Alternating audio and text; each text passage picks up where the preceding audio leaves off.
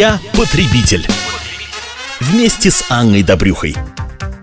С начала 2012 года вступил в силу ряд новшеств в работе Федеральной службы судебных приставов. Чем эти изменения могут быть полезны, чем они важны для нас, граждан?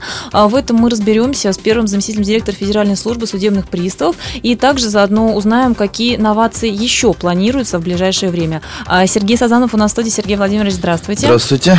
И а, давайте поговорим о такой важной для граждан мере, которая вызывает массу вопросов, как ограничение на выезд за рубеж. Все-таки уточнив, в каких случаях эта мера применяется, появились ли именно по этой части какие-то существенные новшества, ну и что, собственно, ожидается в ближайшее время? Да, вопрос, наверное, одним из самых актуальных является а, после возврата кредиторской задолженности. Вот когда-то он первые места в рейтинге занимал.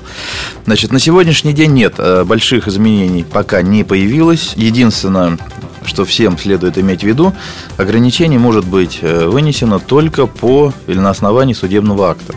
Вот по, поскольку служба судебных приставов занимается еще и принудительным исполнением административных различных штрафов там, и так далее, да, вот в отношении вот этих административных штрафов э, наказание такое, такое не наказание, а ограничение, как э, выезд за э, пределы Российской Федерации, применено быть не может. Давайте сразу уточним. Скажем, человек не оплатил какой-то штраф за нарушение правил дорожного движения. Вот суд не выносил решение, а просто наложили, скажем, административные органы. В этом случае В этом случае выезд за границу ограничен быть не может, несмотря на ту сумму штрафа, которая даже по максимальной сумме, вот, выезд не ограничивается.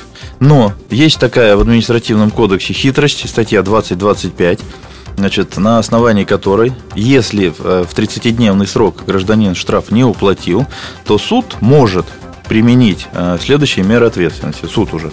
Либо сумма штрафа удваивается, либо к должнику может быть применен административный арест до 15 суток. Да? Казалось бы, какая разница? Я должен 100 рублей штрафа, да, буду 200 должен. Нет, на самом деле разница большая. Вот в отношении 200 рублей поскольку это судебный акт, пристав уже может ограничивать выезд за границу. А, а на практике за такие вот. мелкие суммы ограничивают или все-таки нет? На практике здесь вопрос не в сумме, вот, а вопрос в отношении. То есть, если должник активно препятствует исполнению судебного решения, не ходит на вызовы судебного пристава, прячется, там, значит, проявляет какую-то агрессивную такую политику, вот, э, то, безусловно, пристав вправе его ограничить, и я считаю, с моральной точки зрения будет абсолютно прав. А, что касается новаций, которые, ну вот в прошлом году абсолютно, ну вот мы цикл даже э, программ, да, с вами назвали новшество.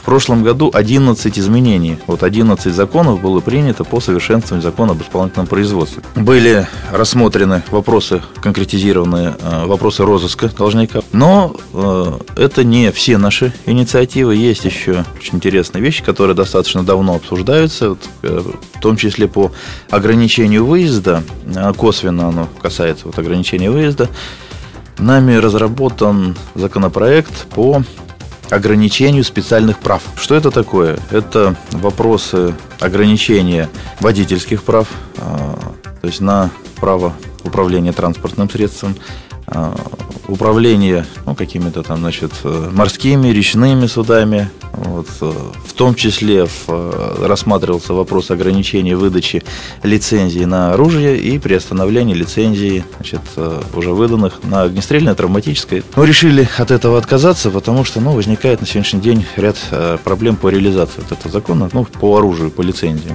И наиболее актуальным, наверное, является ограничение транс водительских прав. Вот такие инновации нас могут ожидать, и о них нам рассказал первый заместитель директора Федеральной службы судебных приставов Сергей Сазанов. Я потребитель. Вместе с Анной Добрюхой.